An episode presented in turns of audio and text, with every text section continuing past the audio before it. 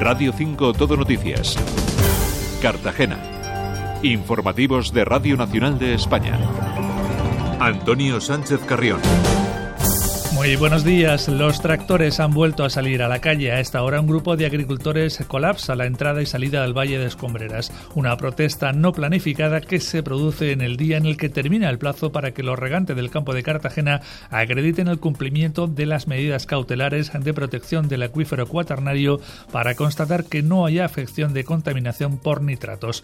Les contamos estos y otros asuntos después de conectar con la Policía Local de Cartagena para conocer cómo se circula a esta hora por la ciudad. Gente, Carmen Otón, buenos días. Muy buenos días. Desde Policía Local de Cartagena a estas horas de la mañana tenemos pequeñas retenciones en los accesos a la zona de Escomeras con motivo de las manifestaciones de los agricultores. Además, tenemos cortadas al tráfico calle Triviño, zona de Salinas en las Triolas, en la zona de La Manga y continuamos con el corte de carril el Paseo Alfonso 13 por la tala de árboles. Los mercadillos hoy lo puedes visitar en Los Dolores, La Aljorra y La Palma. Eso es todo. Buen día. Gracias igualmente. Y en cuanto al tiempo, la información de la Agencia Estatal de Meteorología es de Iván Álvarez. Muy buenos días. Buenos días, hoy en Cartagena y comarca el viento seguirá reciando con rachas que aún pueden llegar a ser fuertes pero con eh, menor intensidad que en la jornada de ayer. Por lo general tendremos un día estable con los cielos prácticamente despejados y con temperaturas que subirán. Tendremos 23 grados de máxima en San Javier, 22 en San Pedro del Pinatar, Torre Pacheco, Los Alcázares y Fuente Álamo, 21 en Cartagena, 20 en Mazarrón y 19 en La Unión.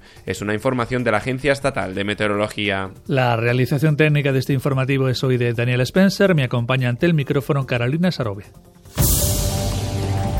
Radio 5 Todo Noticias. Les decíamos, los agricultores vinculados con el movimiento 6F han reanudado esta mañana las protestas por la situación que vive el sector primario. A esta hora mantienen cortados los accesos al Valle de Escombreras y aseguran que van a estar allí toda la mañana. Y nosotros queremos seguir aquí reivindicando nuestros derechos, nuestros problemas que tenemos en el campo. La tractorada ha bloqueado la rotonda del kilómetro 6 de esta vía, la CT34. La Guardia Civil ha establecido desvíos alternativos por la Nacional 332, aunque los primeros camioneros que salían de las factorías del Valle han quedado atrapados. Estamos desde esta mañana, a partir de las 6 de la mañana comenzaron las manifestaciones y estamos aquí, no sabemos a qué hora se va a desliar esto. Pero bueno, eh, tenemos que tomárnoslos con, con paciencia.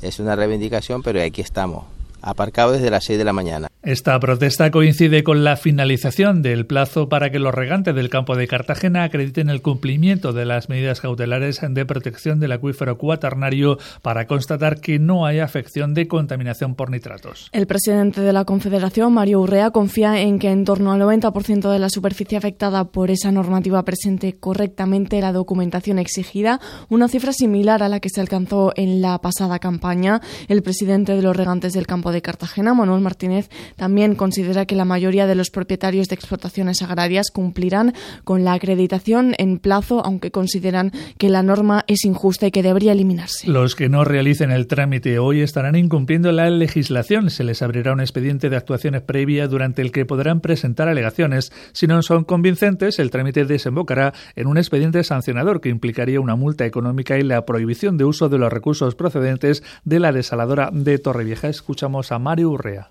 Pues a quien no acredite es un incumplimiento de la legislación vigente, llevaría también la interrupción del suministro del agua de Torrevieja, puesto que en la concesión de Torrevieja es una condición para el suministro y la acreditación de las medidas. Y seguimos hablando del el Mar Menor porque Vox va a plantear esta mañana en el Consejo de Gobierno una reforma de la ley que protege la Laguna Salada. Reforma que pasa por introducir mejoras en el saneamiento de los municipios ribereños, pero que también incluyen modificaciones administrativas que dejaría en manos de la Consejería a la que competa la regulación y las posibles sanciones sin tener que pasar por el filtro de la Asamblea Regional. José Ángel Antelo es el vicepresidente del Ejecutivo Regional. Se va a poner un borrador en el cual el Partido Popular pues hará sus aportaciones lógicas y haremos un acuerdo en pro de mejorar la situación del Mar Menor, en la mejora de esos saneamientos que son a día de hoy tan deficitarios en todo el entorno del Mar Menor. Pues el Grupo Parlamentario Vox para sacar algo adelante necesita el apoyo del Grupo Parlamentario Popular y viceversa. Entonces, en definitiva, todos nos tenemos que poner de acuerdo.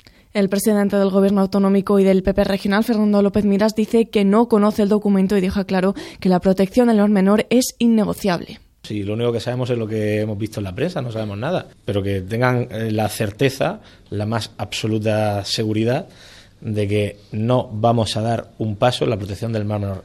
Le hablo como presidente del Partido Popular porque ustedes me están hablando de una iniciativa parlamentaria, ¿verdad? Por eso les hablo de una perspectiva estrictamente partidista, es decir, como representante del Partido Popular de la región de Murcia. Y por lo tanto, el Partido Popular no va a apoyar nada que suponga un retroceso en la protección del Mar Menor. Y científicos, ecologistas, agricultores y comunidades de regantes, además de expertos jurídicos, se van a dar cita esta mañana en Los Alcázares en el gran debate del Mar Menor. Carmen Puentes, la presidenta del Club de Debate de la Universidad de Murcia. Eh, es interesante en la medida en la que socialmente existen diversas posturas y eso es algo que todos sabemos. Lo que no sucede con frecuencia es que estas posturas de forma ordenada y con un afán hacia el diálogo y hacia el entendimiento mutuo se expongan de manera clara y como con la intención de llegar a una escucha activa y de llevar, llegar a un consenso. Entre los ponentes, el portavoz de Pacto por el Mar Menor, Ramón Paján. Yo creo que una agricultura de, de futuro es una agricultura sostenible. El mundo rural puede aportar muchas soluciones que son muy necesarias. Lo que es un error es decir que el mundo rural o la agricultura o la ganadería no tienen ninguna responsabilidad en los problemas que hay en el Mar Menor y que eh, no, no hagan nada para solucionarlo. Creo que ellos son parte de la solución. Radio 5 Todo Noticias. Cartagena. Informativos de Radio Nacional de España. El complejo hospitalario de Cartagena se ha convertido en el más avanzado de Europa tras las obras de renovación integral de sus 25 quirófanos. El Hospital de Rosell y Santa Lucía han dotado de alta tecnología sus salas de operaciones para aumentar la capacidad quirúrgica del área. La inversión ha sido de 10 millones de euros procedentes de fondos europeos de desarrollo regional. El gerente del área de salud, José Sedes, dice que esta mejora incrementará la complejidad de las operaciones que se realizan tenemos que desarrollar determinados procesos en el Rosell que antes con la tecnología que teníamos allí no los podemos hacer. Estamos haciendo procesos de traumatología, toda la cirugía ortopédica prácticamente no las hemos llevado allí. Y por supuesto aquí va a seguir siendo la alta complejidad, porque es donde tenemos la mayor parte de los servicios que, que, integran la gran complejidad, pero nos va a permitir, hemos llevado todo el bloque oftalmológico al Hospital del Rosell, prácticamente está todo allí. Y el Ayuntamiento de Cartagena celebra a esta hora sesión plenaria. Entre otros asuntos, se debate el informe de los servicios de contabilidad del Ayuntamiento sobre ejecución de ingresos, gastos e inversiones correspondientes al último trimestre de 2023. Hasta el 31 de diciembre se reconocieron derechos por importe de 283 millones de euros y se comprometieron gastos por 268 millones. La Asociación de Consumidores y Usuarios Consumur ha hecho un llamamiento social y político para aunar, esfuerzas, eh, aunar fuerzas y exigir la electrificación de la línea ferroviaria Cartagena-Chinchilla para recuperar ese recorrido. El portavoz de Consumur, Nicolás Vicente, ha explicado a las puertas del Ayuntamiento de Murcia que la línea es la más rápida que conecta la región con la capital de España y la que más permitiría ofrecer un servicio digno que uniese la ciudad de Cartagena con Madrid, evitando las más de siete horas de trayecto que supone el trayecto actual. Ferrocarril de Cartagena a Madrid por Albacete, Chinchilla, Ellín y Cieza. Está en las condiciones que está el haber abierto el ferrocarril hacia Madrid por Alicante. Hoy queremos reivindicar que ese es el eje general que tenemos para vertebrar la región y como eje económico y social de, de todos los ciudadanos de aquí de la región de Murcia. Y cerramos la información general señalando que Cartagena se prepara para acoger a 700 chefs de todo el país. El lunes se celebrará en el Auditorio El Batel la Gala Soles Guía Repsol 2024. Antes habrá actividades gastronómicas durante el fin de semana. Noelia Arroyo, alcaldesa de Cartagena. Diferentes menús exclusivos de diferentes establecimientos que tienen soles o tienen soletes o, están recomendados en la guía Repsol también vamos a hacer en la Plaza Mayor del Puerto, en un escenario único en la fachada marítima, eh, show cookings, talleres infantiles. Y en Murcia, tres restaurantes míticos, el Bar Verónicas, el Gran Rin y el Hispano, colaborarán con chefs como Lucía Freitas, Alberto Chicote y Susi Díaz para ofrecer degustaciones de tapas especiales. María Ritter es la directora de la guía Repsol. Cocineros y cocineras de toda España que se ponen detrás de las barras y van a estar haciendo, junto con los bares locales, que se tratan de tres, de tres bares míticos, que son el Bar Verónicas, el Bar Gran Rin y el Bar Hispano, y ahí encontraréis, por ejemplo, a Chicote detrás de una barra, a Susi Díaz, a Lucía Freitas.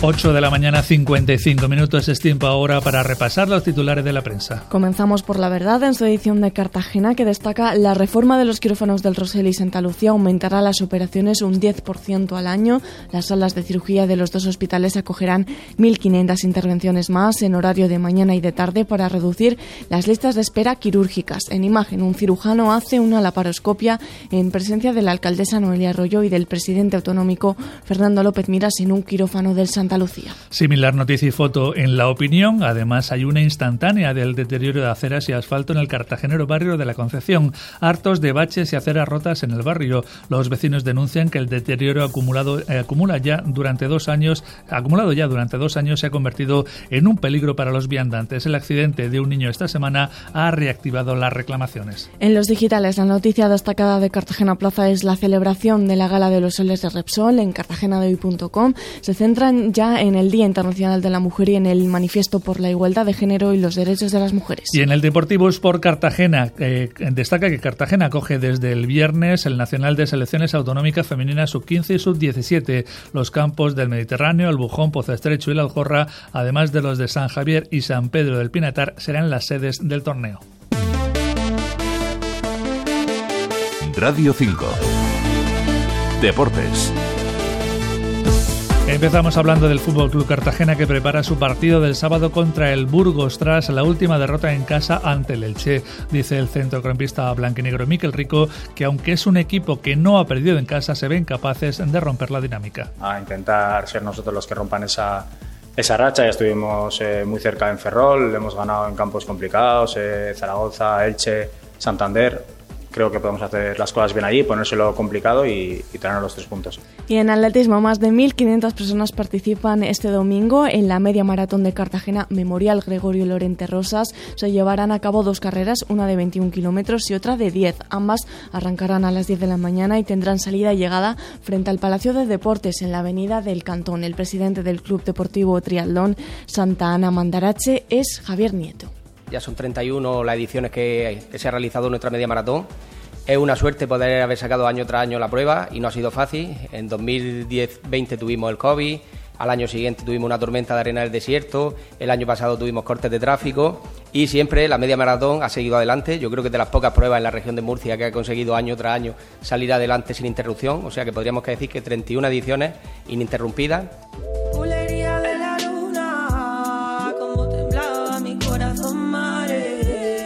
Hoy Ana Marcela Montanaro hablará de feminismo en la Biblioteca Josefina Soria en el Centro Cultural Ramón Alonso Lucí a partir de las 8 de la tarde. Será con la charla Feminismos anticoloniales, feminismos en movimiento, resistiendo al patriarcado capitalista, racista y colonial. Va a ahondar en varias de estas propuestas teórico-políticas. Es una nueva actividad del programa Cartagena Piensa que presentará Carmen Fernández Molina. Y este jueves, coincidiendo con el Día Mundial de las Enfermedades Raras, en el Salón de Actos del Santa Lucía se va a realizar un cineforum a las once y media, impulsado por ARMNEA, Asociación de Familias con Niños y Niñas Especiales de la provincia de Alicante. Se proyectará el documental Tiempo en Blanco con duración aproximada de una hora y luego se llevará a cabo una mesa de debate con la participación de Mercedes González, madre de Aria, socia de APNEA y que dio impulso a crear el documental Joaquín Susmozas, padre de Julia, coordinador de urgencias pediátricas del Hospital Santa Lucía y colaborador en el documental. Y por último, Paloma López, mamá de Adrián, fundadora, presidenta y fisioterapeuta de apnea, creadora del documental. Hola. A ti no te conozco, ¿de dónde has salido? Soy el vecino de arriba.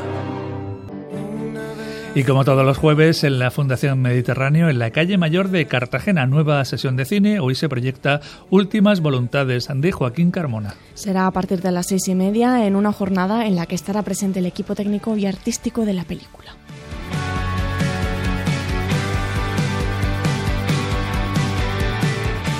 Pues con esta nueva película de la Filmoteca Paco Raval en Cartagena ponemos el punto y seguido la información de Cartagena y Comarca.